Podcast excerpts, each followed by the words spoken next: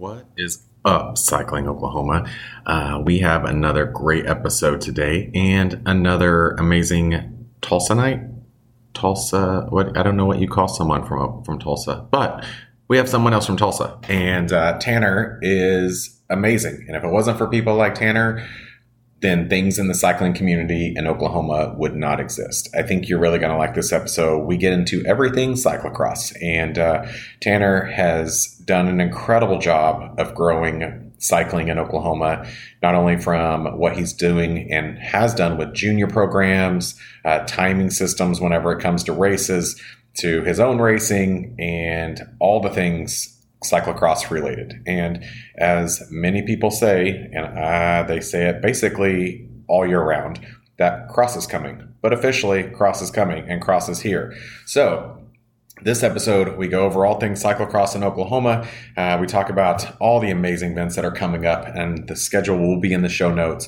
I would love to see people get out and race some cyclocross this year. It is so ridiculously hard. It is so ridiculously fun. If you don't want to race it, go to an event, heckle people. The atmosphere in cross is unlike anything else in any other cycling event. It's such a cool, different vibe. So, if you know me and know my cycling adventures, I like all things dirt related. So cyclocross falls into that world. I do not know if I'll be doing any events this year, but I definitely want to try to get to at least one or two. They hurt so good and they're so much fun, but they are great. And Tanner is right in the middle of all of it and doing all the things that promote cyclocross in Oklahoma. So it's got a really cool story. So please make sure you listen to this, enjoy it. There's a lot of cool things going on, and cyclocross hopefully will be making a comeback in Oklahoma. I feel like it's kind of been a little bit dormant recently. Tulsa still has a good vibe. Oklahoma City, it's not so much. So hopefully things will start kicking up, and that scene will kind of get revived a little bit because it is a lot of fun. But just like all the episodes, I think you're going to love it. And I want to say thank you so much for listening. We are still looking for sponsors. We've been able to do amazing things with More Overhead Door. They've been able to step up and help, and it has been a huge help for the podcast. And we've been able to give that money back to the cycling community, and I can't thank More Overhead Door enough. These guys are amazing. I know I say it every single time, but they're out racing their bikes, and they're in the community. So if they are in the community and they are supporting us, the least we can do is support them whenever we need to have a garage door fixed or looked at, or you're building a new house, or you want to remodel and you're looking for something to spice up the outside of your house. Contact More Overhead Doors. Support people that support us. They are a great group, and I cannot thank them enough for all the help that they've given to us and the cycling community. So reach out to them. They're located in Moore, Oklahoma. Their phone number is 405-799-9214, 405-799-9214. You can find them on all the socials and all the Googles and all the things. But please reach out to them if you have any needs whatsoever when it comes to fixing, repairing, new garage doors, new construction, any of that kind of thing. So thank you guys so much for stepping up and helping support the podcast and the local cycling community. As many of you know, it is dirt season, and gravel season is firing back up with the G3 series in Oklahoma, and Osage Passage and Truffle Shuffle and all these great things and events going on. Oklahoma is amazing in the fall and in the winter months for cycling. So please get out, support these grassroots events, support our local events. If you can't or don't want to race, go volunteer, come support racers, whatever it takes. But it is that time of year where a lot of really fun, cool events are happening all over our state. So, and I know when I say all over our state, it's everything from Western Oklahoma to Enid, Tulsa, Northeast Oklahoma. Like I know Lawton has, or Medicine Park has a 6-hour or 5-hour event. So there's all kinds of things happening. So get out, enjoy the bike, enjoy being healthy. And when you're out there, you know what? Just wave at people, be nice, support each other. And that's what this whole crazy little world is all about. So thank you so much for listening. I hope you enjoy this episode. And again, we are continuing to look for more sponsors to continue this podcast and growing it and do some different things. So you can see our beautiful faces on YouTube now. So if you don't like to listen and you want to see how pretty we really are, outside of when I have Alan on here, then yeah, go watch us on YouTube. So it's just Cycling Oklahoma on YouTube, and you can watch the interviews instead of just listening to them. And hopefully we'll have some cool content coming there at some point too. So I won't hold you up anymore. Enjoy this podcast. It's a good one.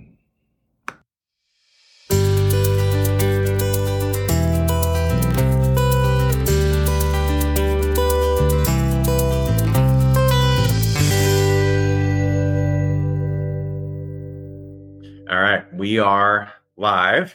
Tanner, this one, we have actually tried to get this one for like well over a year. Yeah, I think it was maybe during COVID. And then it was Yeah, this has been a really long time coming. But it happened to fall at the perfect timing because it's your season. Yep, cyclocross is right around the corner. Fall is in swing. Yeah, so as... Well, we just talked about Drummond, as Mr. Drummond would say, cross is coming. Yeah, yep, so, always, and it's here now. So I think this is the perfect time of year for us to have this episode and for you to talk about all the awesome things that you guys have going in Tulsa and with the Flyers. And I even saw the email that you sent today with the cyclocross schedule and stuff. You guys are jumping in with some Bentonville stuff. So I'm super excited to get into that. First, I guess, let's just lead it off with kind of telling people who you are and where you're from and what's going on with you. Yeah, so I'm originally from Western Kansas, grew up there, went to school in a small town, worked for a farmer every summer until I actually graduated college. I love Western Kansas. It's very flat, but I came to visit Tulsa, Oklahoma one time for a college visit here in Tulsa at ORU, and it rained the whole weekend. It was in April. And there were trees. So I was like, man, this is a really beautiful place. And when I graduated college, I just didn't want to leave. So ended up getting a job as a teacher here in Jenks. And I'm just started my 18th year of teaching. Wow. So kind of fell in love with the sport of cycling through ORU. We have just a program there that requires you to have, basically you have to take a PE class each semester. Gotcha. So and I chose Introduction to Mountain Biking as my first semester course. Class? Yeah. It's great. How it was awesome, really great. Yeah. We would meet at Turkey. I think once a week for like 4 or 5 weeks and then have a final, which was basically just, you had a chance to either go ride the Womble Trail in Arkansas for your final, which was on a long weekend. And I signed up, borrowed a bike from a wingmate that had clip pedals. I think it was a 26-inch full suspension Epic, which I didn't know any different, but I had a great bike. Loaned me his Camelback. Good as it could be back then. Oh, I know. Yeah, it was great. So went over and rode the entire Womble Trail, camped in the woods, swam in the river, ate canned food on the fire. It was awesome. And that was your final. Yeah. So from then on, it was on, T-shirt and shorts, riding every time yourself? I could at Turkey. No, I had some good friends that we would ride with pretty consistently. Not everybody was really interested in,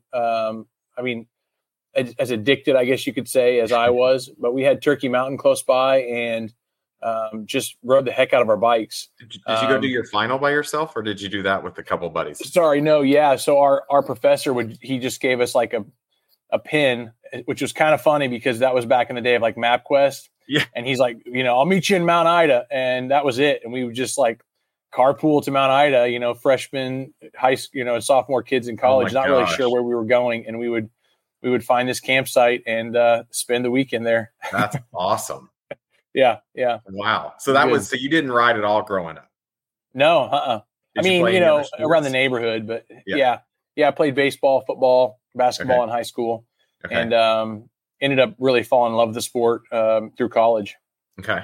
And then, so you started with the mountain bike. You started with the dirt stuff. Yep. Gotcha. Yep. Rode around on Turkey. And I just remember we had to have insurance at college. And I remember just forging my insurance number. Like I just made one up on the form. And there were many times I was at Turkey Mountain just, raging down these trails thinking, I'm not insured if something were to happen here. Yeah. That's for forgiveness. Yeah, exactly. But we had good times, man. That was back in the day when Turkey was really, really gnarly too. So. That's when Turkey was Turkey. Yeah. I mean, well, since we're talking about Turkey and we get any farther into that, what do you think about the changes? Since you started on it on a 26er, back when it was like the nasty, crazy stuff. And now it's got these like smooth, beautiful downhill jump lines and signs and all the stuff. Like I know some of the old timers like, it's not Turkey anymore. I mean, but how do you feel about it now that it's changed? There's probably 10% of me that feels that way. Like, it's old, you know, where's old Turkey? But you can still find old Turkey. I mean, but when you go up there and, you know, there's 3 times as many people. There's, I mean, my daughter and I and her friend, we went out and did, you know, 15 miles on Turkey. We would never do that with a 10-year-old kid, you know? So, I mean, now it's, it's great now, you know? I really appreciate what they've done. It's just creating access for so many more people, you know? Right. Yeah. It's, I mean, I didn't know it when it was like full on Turkey. I didn't go up there. I went one time and I was like, this sucks. Like coming from here, like riding Draper, right? And you come up there and you're like, what is a rock? And then, and it's a maze. So you have no clue where you're at or where you're going. And you take a turn and you end up right back in the same spot. And you're like, I didn't even take this turn last time. How did I end up here? Like it was so like, it was a cluster, but it took time to get to memorize the trail. Yeah. It's and I still think, you know, a small taste of what that used to be is the Ouachita Challenge. You go over and race that race and you're like, oh, this is 1990s mountain biking, you know? Yeah. There's some really great sections, and then there's some sections that you don't want to ride again, you know? Mm-hmm. So yeah, for sure. It's still out there. Okay. Well, there was the Tour de Dirt ended there 2 years ago. And I felt like that was the best balance for Oklahoma City people and Tulsa people, because like there was some really fun flow stuff that made it livable for us. And then there was a back section of just like, that has, of course, everything up there has a name, and I don't remember the name of it, but it was just this rock chunk for like ever, it seemed like. And so that was like a good taste of getting back into the old Turkey kind of segment, but it wasn't like for 8 miles. So it right. Ray did a good job. He was trying to make it a little more tame in spots, but yeah, you still, it's nice to have a good mix. Yeah, I think that's the way it should be, and it makes it good for everyone. It makes an advantage for everyone. So it's kind of nice. So after you did your amazing class in college, where did it progress to from there? So, you know, the old adage, if you want to be fast on the mountain bike, you got to have a road bike. So I ended up borrowing a road bike with down tube shifters and, kind of, you know, just getting into the sport, found out about a group ride on Wednesday nights and would go out and, you know, ride really hard and get dropped consistently, and then eventually stuck it. You know, I was able to finish with the group and felt really happy with that. I had a part-time job at Sun and Ski, so I used my money to you know, the purchasing power of working at a bike shop to get my first road bike, and you know, full carbon Ultegra 2x10. So it was, you know, like a 17-pound bike, and that was it. You know, just riding a ton.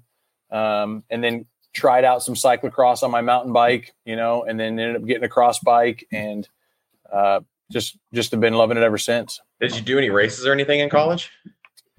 Yeah, we did actually. We took a couple of trips, which reminded me, I think the Chris Drummond episode reminded me of, we went to Elk City one time, and I remember that race I rode with a stick in my hand because the clay was so bad.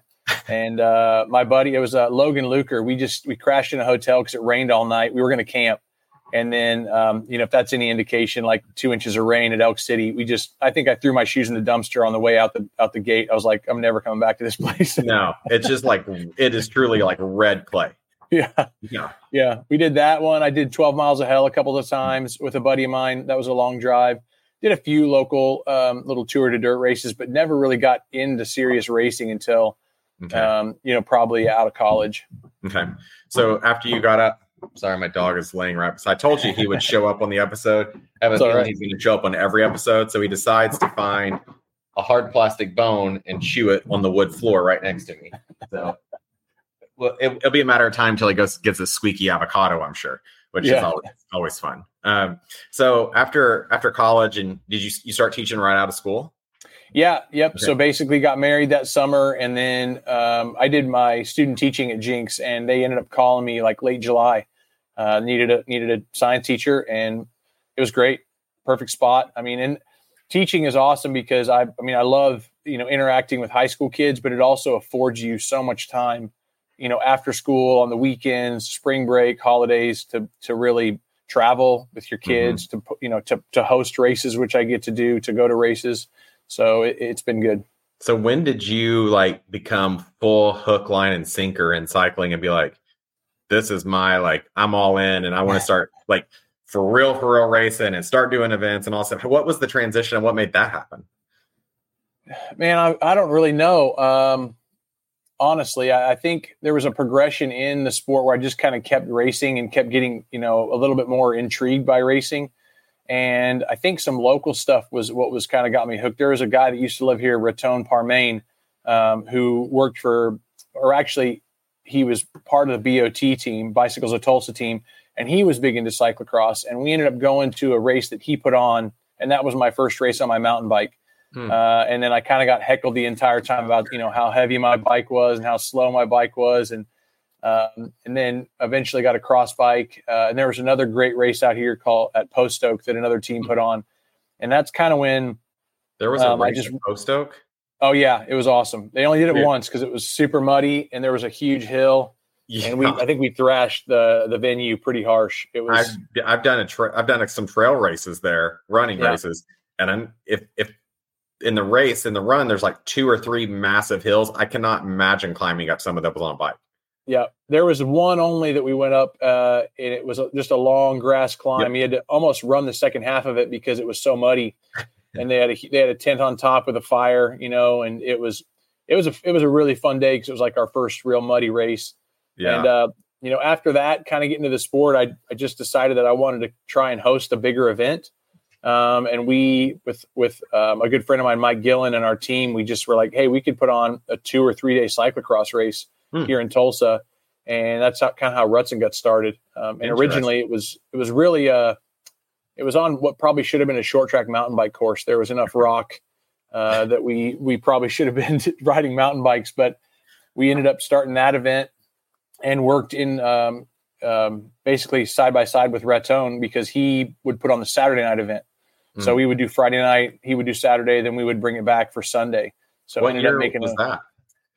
And it's probably been about, I'm thinking like 2011 or 12. It's been a little over 10 years. Okay. And that was, that was, we had a venue out by Bass Pro Shop. I don't know if you ever came out and raced any of those early cross races over here. I did. Let's see, which ones did I do? I didn't come to that one. That was when I was working at Schlegel's. I came up and did Mohawk. Okay. Yep. I've done that one. And I've done, let's see, where was the other one that I did up there?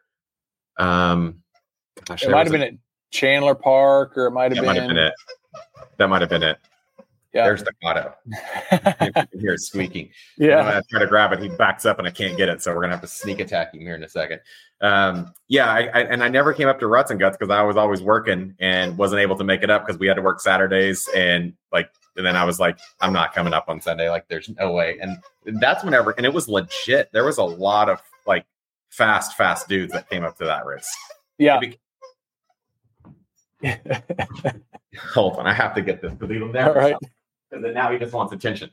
Okay. This is podcasting and internet gold here for people. This is sorry. So, so when you started that, was it just because you wanted a like big event, like you wanted more races, or was it like, hey, I think we can make some money here and we want to, you know, grow? Like, what was the reason? Because putting on a race is it's a lot of work. And I definitely, I attribute my some of my summer farm work to, I guess, my work ethic. There is nothing more peaceful than sort of being out in a field, putting stakes in the ground.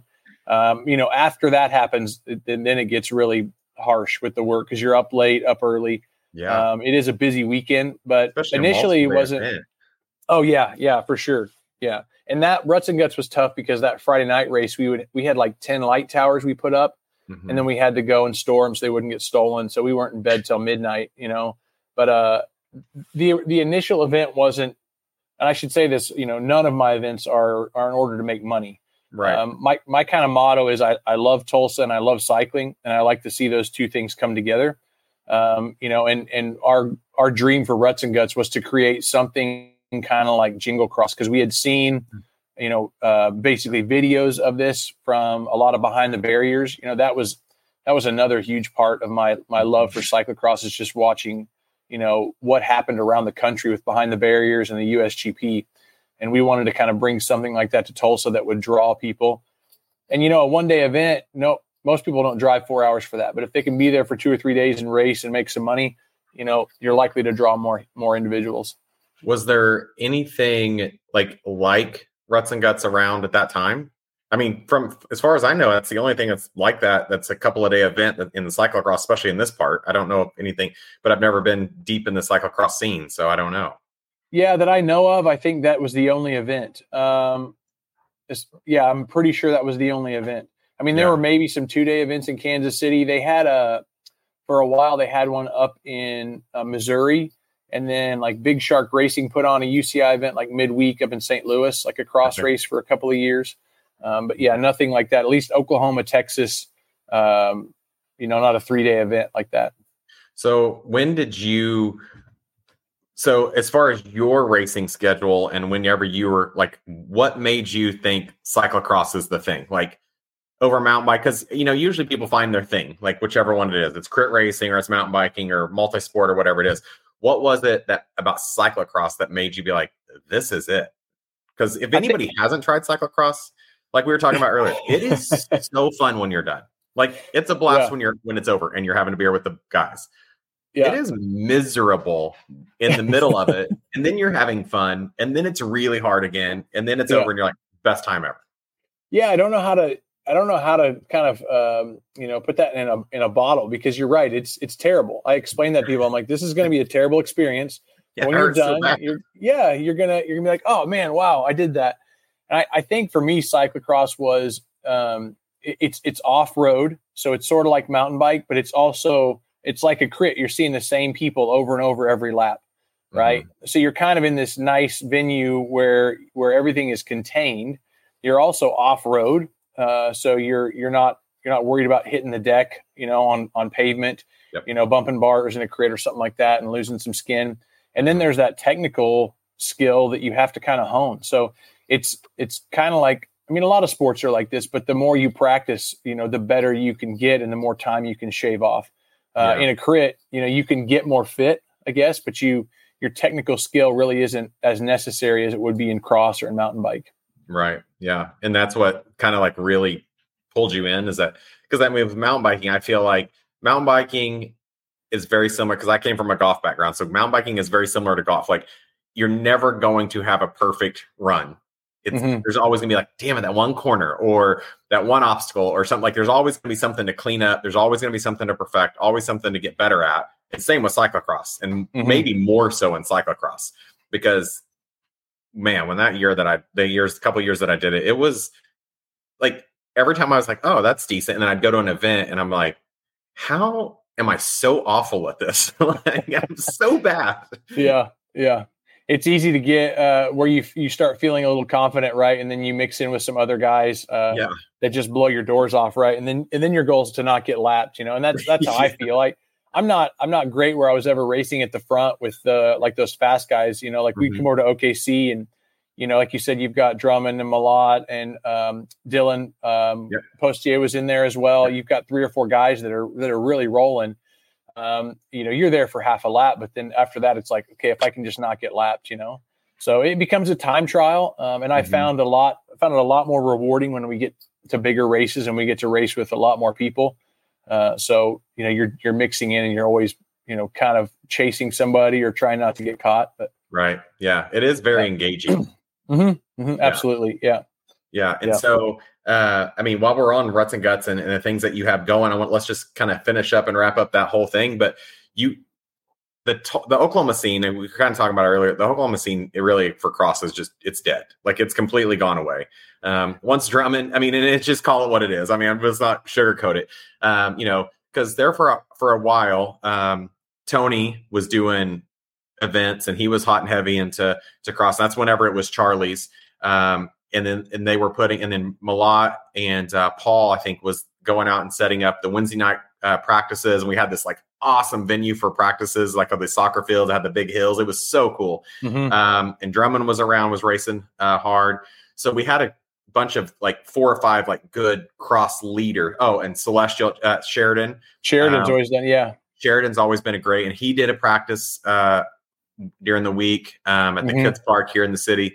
So we had a good group of like 5 or 6 like leaders in the community that were doing that. People have kind of, for whatever reason, the ones that are still here have not continued to do it, and some have moved away, and the scene really truly has just gone to zero here. Mm-hmm. Until the, I think there's a few things that are trying to pop back up, which I love that, because anything dirt related, I'm going to support and be in, because I love the dirt scene. So, yeah. But what has made Tulsa so freaking hot and heavy with cross, and it's never wavered? It's even maybe gotten stronger. Yeah. I would say that our staple event really is our Tuesday night cross practice. And it's just like, we've always had a crit practice.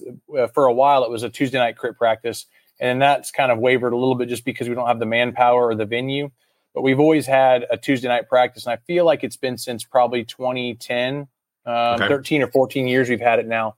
And it's like, it used to be $5 a night. You come out, pay, we set up a course, race, we add barriers, we add run-ups. So all these practice sort of features, and we've just kind of stayed steady with that. We've seen a huge drop off probably, in the last 5 years, really with the birth of gravel. I mean, yeah. You've got, again, you explained how hard and how terrible it is. You can drink beer and have a party and not bleed through your eyeballs by riding gravel, so right. People choose that instead. And and I don't fault them for it, but we've in the last probably year or two, we've seen sort of a little bit of a resurgence, which has been great. We just kind of pressed on here with our practice cross races. We do a C race for beginners. We do a B race. We have a kids lap or 2 laps for, little kids. And then we do our A race. And we've really had we had a great turnout the other night. This week there was a chance of rain, but last week we had almost 70 people out. Holy cow. So, yeah, it was great. Wow. 70. Yep. That's incredible. And do you guys have, do you have a big group of newbies, or do you guys have a really solid, like strong group of like legit racers? I'd say both. We've got a lot of new people that just want to come out and have fun. And then we've got people that are getting more interested in actually racing. Right. Now, not all those will translate into racers like at an event. Mm-hmm. And I think some of that's just confidence, feeling confident on your bike, knowing there's going to be barriers and stuff there. Some of it's your weekend is busy because your kids play soccer, Right. But we're trying to get where those people will translate into weekend racers. Yeah. But, yeah. And then like, who are the studs up there right now? Because I know there's always a couple. Yeah. Right now there are juniors. We wish we had, because before Chris moved to Bentonville, he was over here racing, and Jake Lasley was pretty, they were very consistent with their team coming out. And it was always trying not to get lapped by Chris, but now they haven't been out much. But really, we've got 3 or 4 junior Flyers racers that are really fast. There's a couple other local guys that are pretty fast. We just need more firepower because these kids are racing each other, and they need somebody to come kick their teeth in. Is Jake still racing cross? He is. Yep. Yeah. But he runs the shop, so sometimes he can't make it out by the time we get rolling. Yeah. So the kids are beating up on everybody. Yes, they are. How old are they? My son is 14. And there's another kid, Luke, who's not so much a kid anymore. He's, I think, 19 or 20 now. He was a former Flyer, still is. Okay. And then my son's friend, Leaf, he's also a Flyer. He's, I think, 14 as well, or 15. Okay, so, gotcha. Yep. Okay, and there was whatever happened to the 2 kids that raced a lot with Drummonds? I think they may have been brothers. You're not talking. Not Ryan Drummond. No, you're talking about.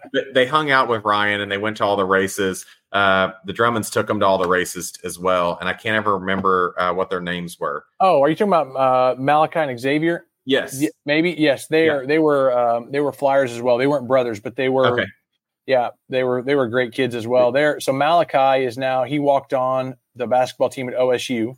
Really? So his last 3 years of high school, he kind of got really committed to basketball. He was a super tall one. Yes. Yep. Yeah. Yep. Yeah. Super. He's got great finesse on a bike. I mean, the kid's got skill. He can beat you on a bad day. So he just needs to get back in shape. Yeah. Yeah. And then Xavier, he's not racing anymore either. He stepped out of the sport. But yeah, gotcha. Okay, yeah, because I hadn't seen those kids in a long time, and I just didn't know if they just had aged out and moved on in life or what had happened to them. So we hope they'll get back into the sport. I mean, that's the great thing about cycling; you can always come back. You know. Yeah, and it usually happens that way once you kind of get older and things change and you get out and calm down. So, so let's talk about the Flyers since we're talking about how these kids keep whooping up on all you old guys. What is going on with that group of kids? They're freaking fast. Yeah, we're getting faster. That's for sure. We try to make, riding fun. For me, that's the biggest thing. And my wife says it's not always fun for everybody, because whenever I get on a bike, I'm like, I love it. You're outside, you're sharing experience with other people. Yeah, there's training and there's intervals and some of it gets hard, but we just try to make the ride fun, whether that's a destination ride, riding with friends. I mean, this weekend we just did a little adventure ride up in Kansas. There's like a Rails to Trails up there. We did a couple of days. We did like a little credit card tour with some of our kids. Yeah. There's a trail called the Prairie Spirit Trail, which runs from Inola up to Ottawa. Okay. And then that tees in with the the Flint Hills Trail, which runs sort of east to west from Osawatomie over to Council Grove. And we rode from Ottawa up to Topeka, stayed the night, and then came back the next day. How many miles I didn't realize they had Rails to Trails right in that area. Yeah. So we did 55 on Saturday, and then we did 65 because we took a little detour. But nice. Yeah, just keeping it fun for them. Good crushed, like the Katy Trail?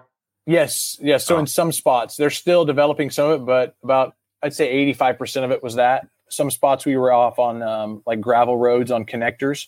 Okay. So it's good stuff. Yeah. Is it pretty easy to navigate as far as like convenience stores and things like that? Oh yeah. I can send you the link. They actually have two online platforms that are great. Just like the Katy Trail where they tell you, amenities, hotels. Yeah. Yeah. We'll put that in the show notes. That's super cool. Cause I know people are always looking for it's bike packing season. People are always looking for adventures. And we did Katy Trail, me and a buddy one time. And we did it in 2 days, one night, and we took way too much gear and way too much bike. We didn't know what we were getting into. And we're like, man, gravel. It's this big long ride. And I'm like, man, we could have rode this on like road tires. Yeah. This one has a couple of spots where I think we rode 33C tires, and it was good. Okay. Yeah, definitely worth it. But so for people that don't know what the Flyers is, like who they are and what they do, kind of give a quick rundown of what the Flyers are. I just know them as like super fast kids that beat up on me every time I see them on mountain biking. Yeah. So we started the program. It's been 12 years ago now, roughly. My son was 2, referencing back to that Wednesday night ride. That was the citywide ride that I, kind of cut my teeth on getting faster. And I realized, I'm gone every Wednesday and my kid's at home, and then we didn't really have a kid's version of that. So we meet right by our river trail. And I just kind of thought, well, we should start a kids ride, and in my mind, I'd kind of always wanted to have something like that just for my kids. And that's kind of the birth of the Flyers.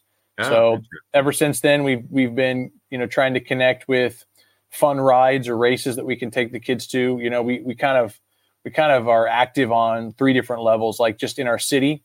Right. So we've got like an April to June, every week river trail ride, where we kind of train up for Tulsa Tough. That's kind of our culmination.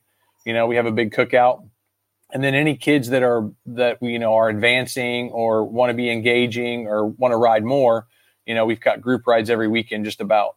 And those are, not just Flyers rides. We'll typically mooch off, a local group ride. So We'll just get these kids in the group, and they're doing, 50, 60 mile rides with all the adults, and then we transition into my favorite season, cyclocross, and that's where we're a little more detailed, right? I've got this schedule lined out of all the local events, our practice races, these are regional races. This year, we're going to go to Trek Cup with a couple of our faster kids. Wow. And then we always go to Cincinnati, which that's a favorite for a lot of our kids. And is there what are the age groups of the kids for the Flyers? And is there a fee that's associated with it? Like, how do they get plugged into the Flyers? Yeah. So no fee. And really we say anyone that's on a Strider, no training wheels really, because what we do is on our Wednesday night, we've got a group that does like 3 miles. They'll ride to the playground and back. We've got a group that does that. Yeah, they'll go over there and they'll hang out for 20 minutes and then ride back. And that's about the time that our 10-mile group is getting back. We ride down the trail to the Bear Fountains.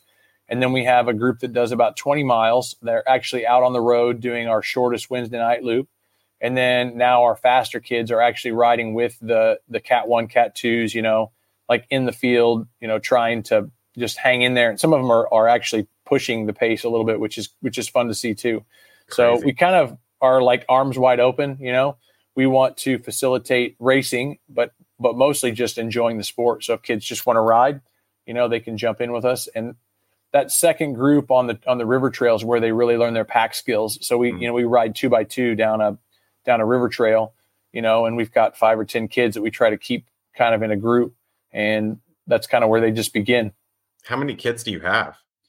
You know, it's hard to say, like, I don't necessarily keep count, but I think we probably had about 20 to 30 kids out on Tuesday night at Cross. Not all of those are ours, but they are, you know, from other teams. But for Flyers, we've probably got about 25 kids that are going to race Cross. That are racing Cross only.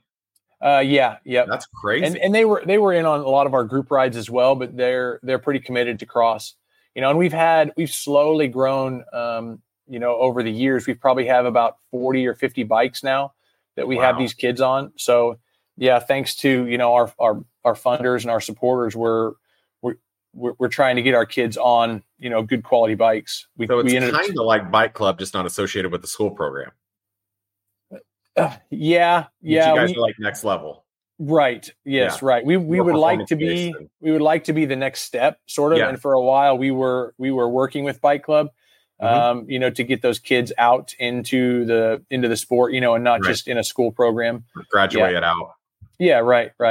That's super cool, man. I mean, talk about growing the sport. Like, that's what cycling needs, is growing the sport that way. I mean, like I said before, I like come from golf, and I know all the programs of like all the clinics and camps and all the stuff like I grew up in at the club in the summer, and the summer clinics. And, you know, in the summer you'd go to, I never went to them, but I mean, when I was in college, we like coached them, and you'd coach like the OSU golf camp and OU golf camp and all that stuff. And kids would come through that stuff. But like in cycling, especially in Oklahoma, there really is nothing to get kids into cycling until like recently. I mean, essentially. Yeah. So I could see like some super stud kids coming out in the next, you know, probably 10 years from Oklahoma, being like, because they grew up, that was the sport they grew up doing, which is going to be super cool to watch. We hope so. We hope we'll get those kids hooked and get them in.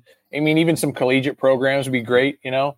And that reminded me, like when I first started teaching, I had a kid or a couple kids that I taught that raced for an old youth team called Team Powertrain, and there was like 4 or 5 kids in that program that raced locally. And one of my students, when I was hanging off the back of the Wednesday night ride, you know, he drops back. He's like, "How are you doing, Mr. Culbreath?" You know, and I'm like, "Not so good." And then, you know, he's like, "Okay, well, we're going to go back up to the front," you know, and so then they rip up to the front like it's no problem. You're like, "Shut up, Mom." Yeah. And then at that point, you know, the whole field like surges and stretches out, and then I'm flying off the back, you know, and I'm like, man, these kids are freaking animals, you know. They are. And well, and at this point you're training those freaking animals that's doing that to all the other old guys. So you you're creating your own poison there. Yeah. We're trying to push them, you know, and they love the sport of cyclocross, I think, just because it's technical and sometimes it's muddy, and you know, we take good care of them and want them to race well. So, well, I mean, I feel like cyclocross and mountain biking, I mean, as an adult, I feel like I'm playing. I feel like a child when I get to go do that. Yeah. And so for a kid, it's got to be just like next level, just like the best fun. Like, it's like the other day I was riding up to Lake Hefner, and I ride past like a big field, and there was a little league football out there practicing, and it was raining. And I'm like, these little dudes are having the time of their life. Football in the rain, like, couldn't be any better. But it's like if you're racing cyclocross, it's the best. You get to get dirty and muddy and gross, and mom can't gripe at you, and it's the best. Yep, for sure. That's awesome. So, I mean, how old is your son? So Isaiah is 15. So he's racing 15, 16. He's at the top of his age group, because he'll be 16 next year. And then my daughter Addie is 11. Okay, and she races as well? Yep. Mm-hmm. And this will be her first year at Nats, which is kind of exciting because Isaiah's first year at Nats was also Louisville when he was 10 or 11. So they're all in. Yep. Yep. Does your wife ride? She does. Yeah. She's gotten more into it. She used to run quite a bit, but she's enjoying the sport more leisurely with her friends. Yeah. And then like she went on this little bike packing trip with us the other day. So yeah, that's awesome. And that's how I feel about the Drummonds. You know, like I've known them for a long time, and the family affair is such a cool thing in cycling, especially when everybody's involved. And maybe even if like the one parent, be it the husband or the wife, may not race or is just like the number one supporter or cheerleader or rides a little bit recreational, like it's super cool to see an entire family get to go do, because it's a lifelong situation. I mean, Skylar last week when I did, or 2 weeks ago, whenever his episode came out, like him just talking about getting to ride with his dad and like the experiences that they had together and all his memories of just riding bikes with his dad. I'm like, dude, that's so cool. Cause I have all those memories of playing golf with my dad and my brother and us playing in tournaments together and goofing off. And so it's cool to see people staying fit and healthy and having these experiences on the bike as families, which is so cool. Because there's not many of them. Yeah. Yeah. It's been good.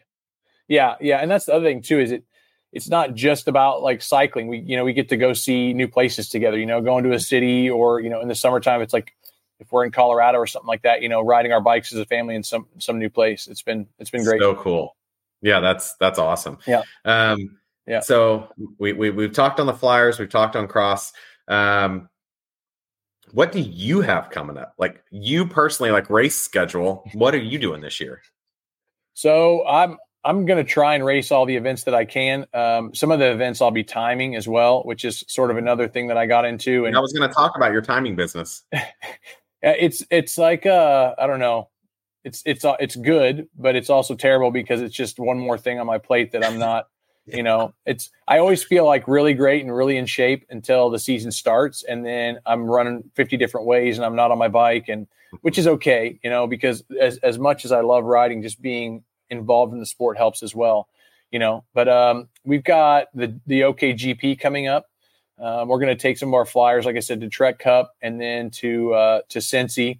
And then we'll have our first, series race in Enid. So, the OKGP is essentially an Oklahoma Grand Prix that we created about 5 or 6 years now, that tries to just play on all of our great cross venues and get people to race consistently, because we provide them with a jersey and shorts if they win. We've got a nice custom kit that we designed. Well, first off, I'm going to say, because Troy – I hate to give Troy Cowan a shout out. I hate it. Did he win one? He got one? He won one, or he stole it. That could be the case. I'm not sure which. Somebody might have, maybe Drummond gave him his. I don't know how it happened. But the other day I rode with Troy and he showed up and I was like, dude, that's a good looking kit. He's like, oh, and it's, it was a state championship kit. And I was like, yeah, that's like really good looking. That's like the best state championship kit I've ever seen in my life. Like, it's really good. He's like, I know, like I actually want to wear it like in public. And I'm like, damn, yeah. Cross kits are like really nice. That's really the first year we did those. People were asking if they could buy them, and I was like, man, I wish, but that would kind of defeat the purpose. Kinda, you got it. You can spend a lot of money trying to buy one. That's right. That's right. Yeah, they are so good looking. Yeah, thank you. We do a different color each year. This year we'll probably release it soon, but it's got like that Coors Light theme kind of. It's. It's kind of like a 3-tone with that little yellow and then the blue and red. So it looks good. I like it. I think I designed them if I remember right. But I basically sent some images to LEL and said, I wanted to incorporate some Oklahoma themes, and they sent me a few different examples that were, with the buffalo on there, and we kind of came up with some that design. So now I just tell them like this is the color palette, and they just transition it into that same kit. Well, talking about kits, who designed your Flyers kits? Because they're cool looking too. So one of our parents is Jake Beeson. Yeah, okay. yeah, and he's phenomenal. Like, we were just spitballing ideas. I think it was actually last year at Cincinnati. I had seen this image and I was like, this would be really cool, And he's like, yeah. He's like, well, what if we made it 3D? And so then we he's building some stuff and designing it and. Man, he's just done a great job. He's, if you have an idea, he'll run with it and make it look good. They are the Flyers kits are super cool looking. And when I saw them, I was like, this feel like, because I've met Jake this year from him crushing my soul on mountain biking, and I was like, and I didn't know he painted. And then I saw his stuff on Instagram. I was like, huh. And then I went to Drummond's house and I saw this picture. I'm like, who did this picture? And he's like, Jake. And I'm like, yeah. And then I was like, he had to have something to do with those kits because they were good looking. So yep, he's done great work. Our cross kits are going to be awesome too. They're coming out pretty soon. So nice. I'm excited to see those. Talking about your races, what are your big races that you have planned this year? So I'm going to put on 3 races this year. We've got 2 days of Flyers Cross, which that's kind of a fundraiser for our Flyers, but also just another local race. We'll do 2 days of Ruts and Guts, which is around Thanksgiving.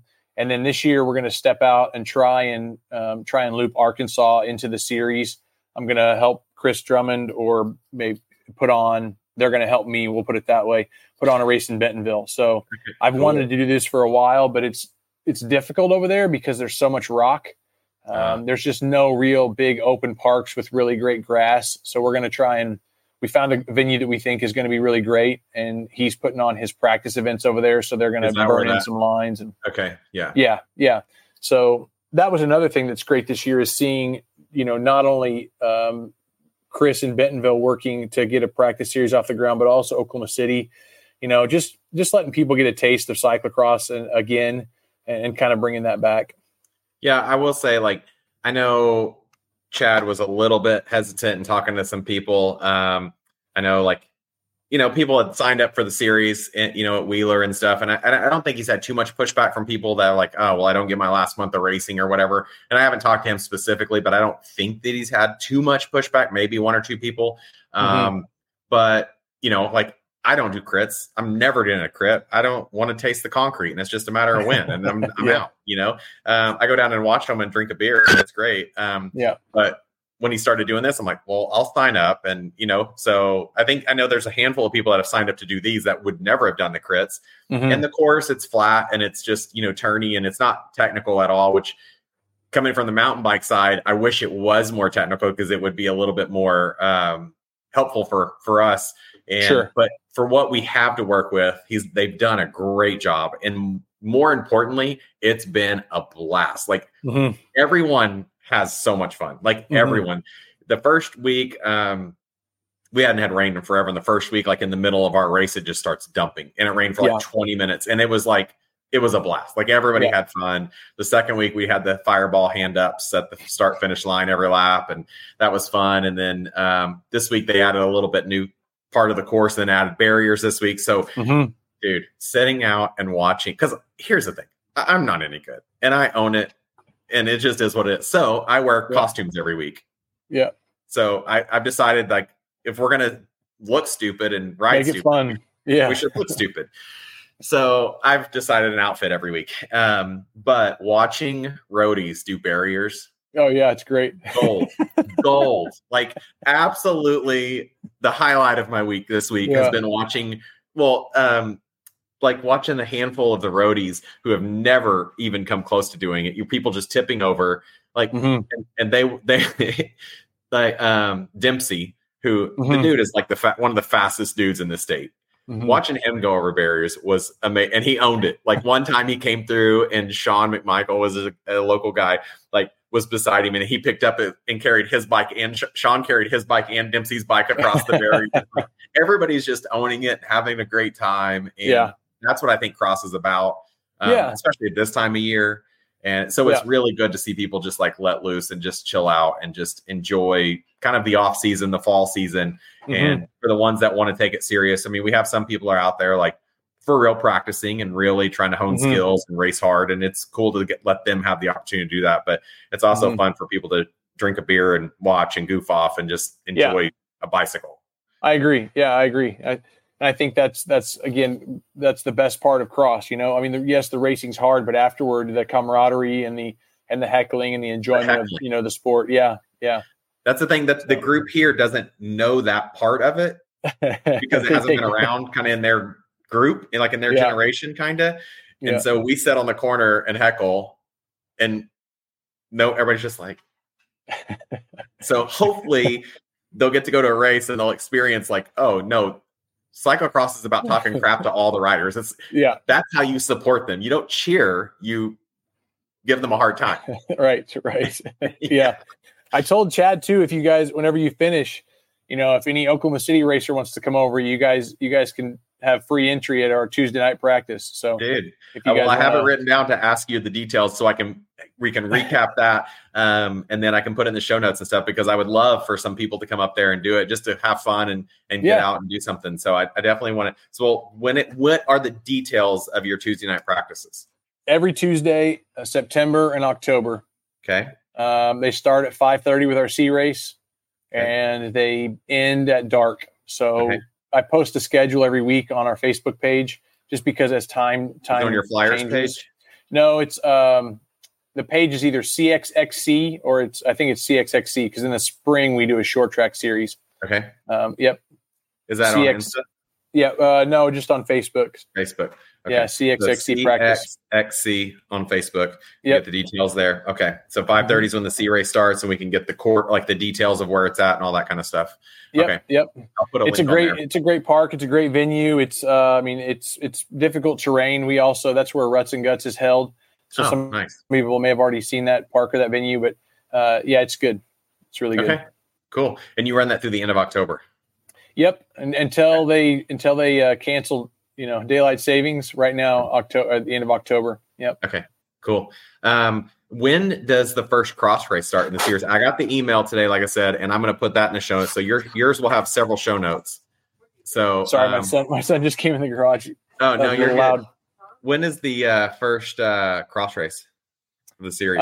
First cross race I think is October 29th. It's going to be in Enid. Okay. Enid, October 29th. Okay. Yep.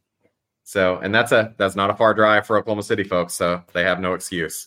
It's a great course too. Christian does a great job setting up the course, for what Enid has. There's some good climbing. There's some fast sections. Yep. Interesting. And I saw the Gobblecross is back. It is. Gobblecross is back.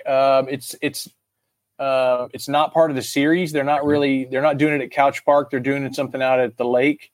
Okay. I feel like it has more of a Truffle Shuffle vibe, but I'm not 100% sure on that. Gotcha. Kind of just, they said they were just like, just for fun, just trying to make it organic. So yeah, it's back. Cool. Mm-hmm. So, I mean, really, truly, I mean, we don't have them necessarily in Oklahoma City, but there is going to be, I mean, gosh, what, probably 8 days of racing around the area? Yep. Okay. We've got 7 total events between Enid. Then we have 2 days of Flyers Cross. We've got Rock the Mohawk. We've got Bentonville. We've got 2 days of Ruts and Guts. So so plenty. And then you got another 5 weeks of practices between Wheeler and your Tuesday night practice and Gobblecross. I mean, that's enough racing. Yep. And then we'll host the state championship again down in Sherman, Texas. We do like a border battle with Texas, Oklahoma, Texas. Yeah, so it's fun too. Oklahoma state championship is in Texas? Well, yeah, as close as we can get to Oklahoma. We've kind of always worked with Jeff down there when he started Resolution Cross, and we wanted to kind of just try and encourage people to more people to race together. Not everybody from Texas wants to drive to Tulsa and vice versa, so. The venue's fun, and he and I kind of tag team building the course, so we have our own little sections. Gotcha. That's good. Well, and then to highlight your other adventure, which we just kind of touched on, is your timing business. How many events do you do timing for? Man, I don't know. It's grown, so it's been good. I feel like it's been about at least once a month. Wow. But then crit season, I was helping out with some crits. I was helping out with some. We have a. Circuit race that happens in the spring. Andy picked me up for Rule of Three, which that's been a really fun event to be a part of, just to be out there with all the craziness. I did it this year for the first time. I did the 50. Yeah. And that was truly one of the top 5 events I've ever done in my life from start to finish. Yeah. Incredible. The 50 is the way to go. I feel like, cause you still have the energy to hang out and party.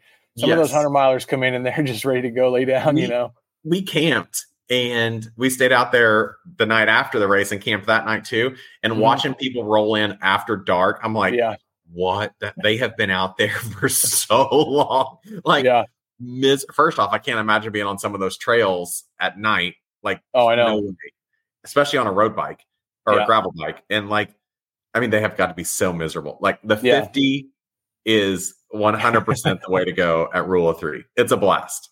Yeah, for sure. Yeah. Oh my gosh.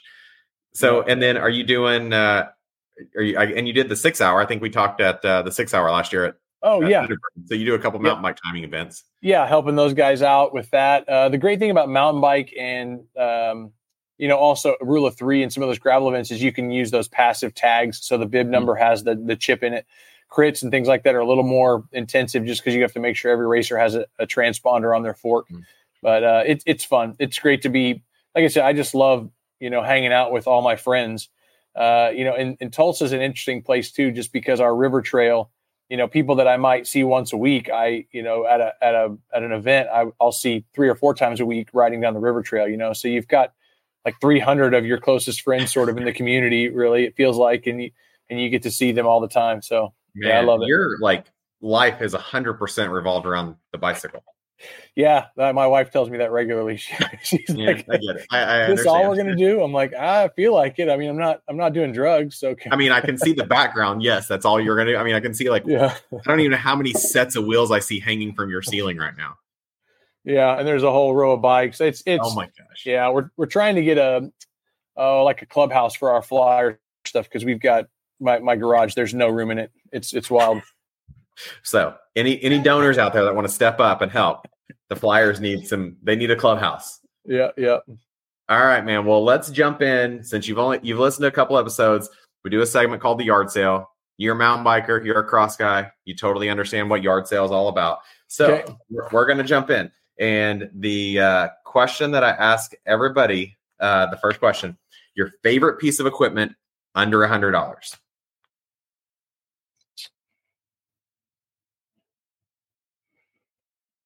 Probably a bar bag. Oh, what do you keep in your bar bag?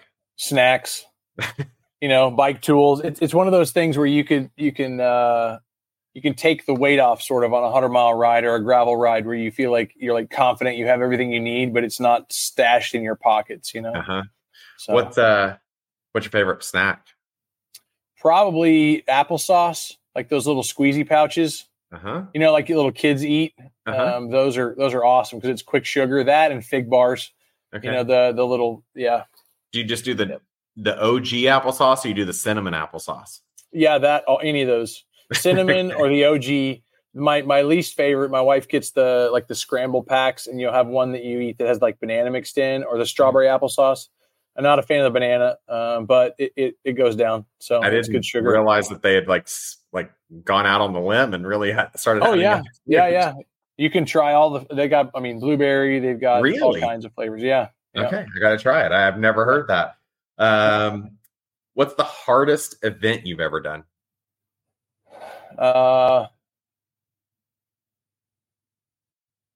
Trying to think about that. I would probably say Ouachita Challenge.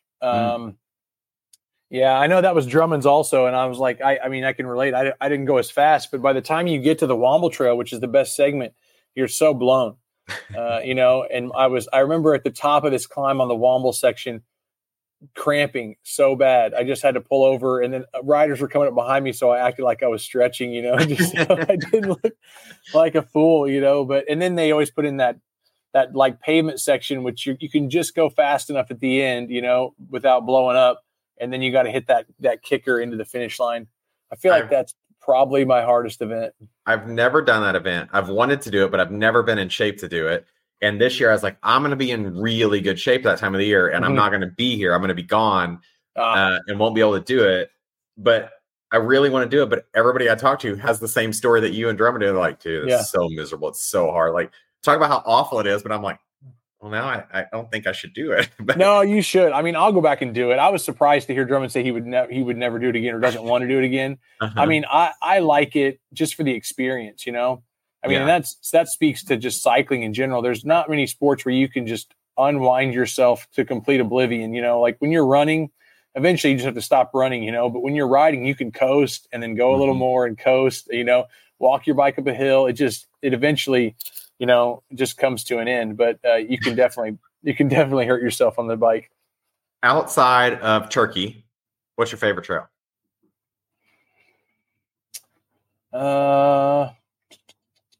Man, we rode a new one, and I can't even think of the name of it now. In Bentonville, after Rule of Three, Sam Pickman took us out on. It's called Hand Cut Hollow, but it's actually a segment across the road from Hand Cut Hollow. I think it's up there, but we did a big loop. It was awesome. I mean, really? It was just a beautiful day. Probably, you know, one of those banner days. Just sun was just right, cool temperatures. You know, probably that or the Womble Trail, just because I've done that ride a few times and then took my son out there, you know, camping one weekend, and we did the whole thing. And it's just a classic great trail that's always hold a place in my heart since that's where I kind of started riding. What's your favorite event you've ever gone to? Probably maybe the first year I did Mid-South, where there was just enough mud that we probably walked 5 miles, but there was a point where, you know, you had to stop and make sure your chain was good, stop and make sure everything was clean. And it was a big accomplishment to finish, you know, right. Because a lot of people didn't finish. So that was probably my most rewarding ride or race. Yeah. Okay. Man, this could go any direction. What's your dream bike? Man, that's probably a Moots or an Erickson. Oh. I've seen some nice Merlins too, but I just love the clean titanium, you know, just clean lines, really nice. I'd love to own one of those. I'm sorry to say, I don't know if you've seen it, but I saw today on the Escape Collective that Moots came out with that e-bike. Was it an e-bike? Yeah. There. I read the thread, man. There was not a single positive comment. Everybody was like, "What is happening? What are they thinking?" Like, I don't know. I don't know what it. Like they did the thing the other day and I get it, and I understand. I think it's a great idea for the people that are really tall having the bigger wheels. Like I was like, "Oh yeah, that was awesome." Yeah, I was like, "I think that's genius. I think that's a great idea." Someone who's 5 foot should not ride the same size tires and bike and all things that somebody's 6'5". I get it. That's wonderful. But Moots with an e-bike? That's carbon. Yeah. Right. I'm out. I know. Yeah. Too but bad. I agree. A Moots and I think what's the brand? It's their Sage Titanium, I think makes incredibly beautiful bikes. What's the Firefly does some good ones. Is it something 22? Yes. They do nice whatever ones as well. Yeah, beautiful. Titanium bikes are beautiful. So nice. Yep, I agree. If you could go on a group or a bike ride, say you can pick 1, 2, or 3 people, dead or alive, who would it be? They don't even have to be people that would ride bikes. Just who would you want to go ride a bike with? Oh, man. Mm-hmm. Probably David Goggins. I don't follow him that much, you know, but I know he's the kind of guy that likes pain and suffering. It'd be fun to maybe try something with him. I'd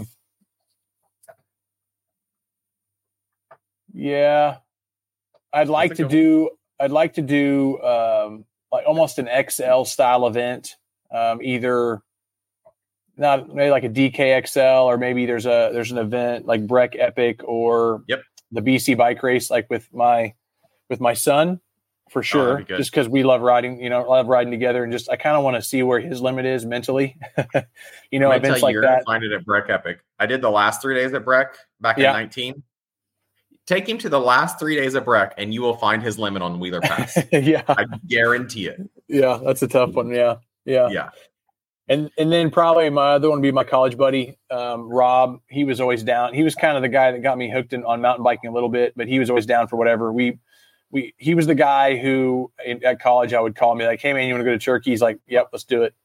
You know. So yeah. Do you still stay in touch with him? We do. I do some. Yeah, he's up in Canada now. That's where he's from. So he's up there living in Victoria.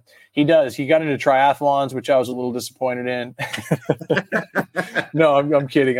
But then he started mountain biking more and road biking. So yeah, I like it. And to that, you reminded me with your Breck Epic comment that that definitely was my favorite event. Was I did the Firecracker 50.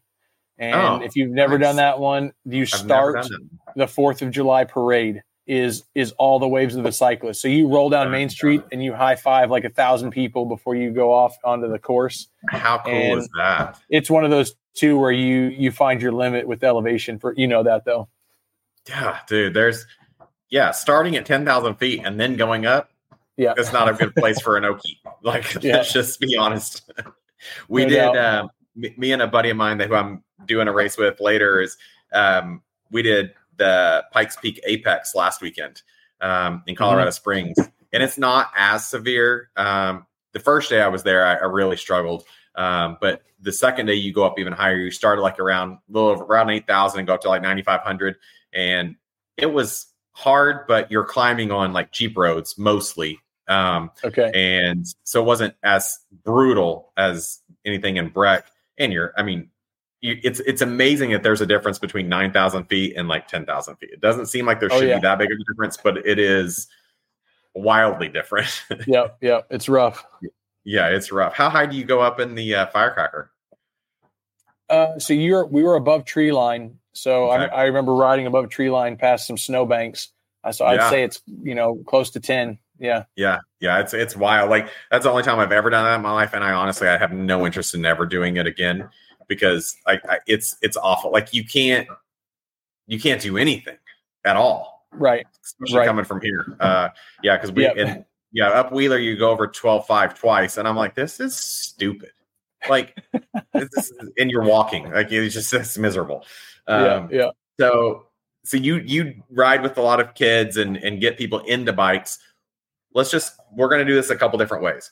What would be your one piece of advice for a new mountain biker?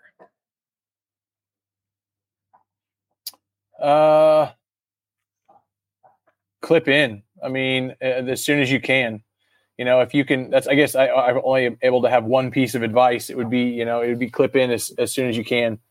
I think. What would be your one piece of advice for a new cross racer? So maybe they've never done cross. What would be the one piece of advice that you would say, hey, this is what you should do to give cross a try? Practice your dismounts.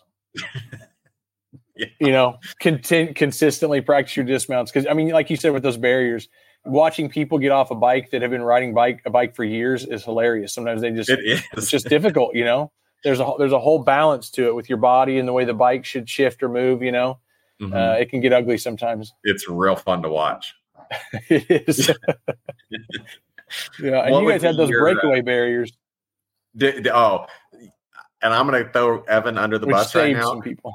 I'm going to throw Evan under the bus right now. So the last lap last night, they had like PVC barriers and Evan exploded this barrier. Like running across it. I don't know what he did, but parts went everywhere. It was so bad. Yeah. Like the guy that was in charge of the barriers was just like holding up a pole. Like there was no putting it back together. It was good. What would be your one piece of advice for just a new person who just got a new bike and is just like wanting to get out and get moving?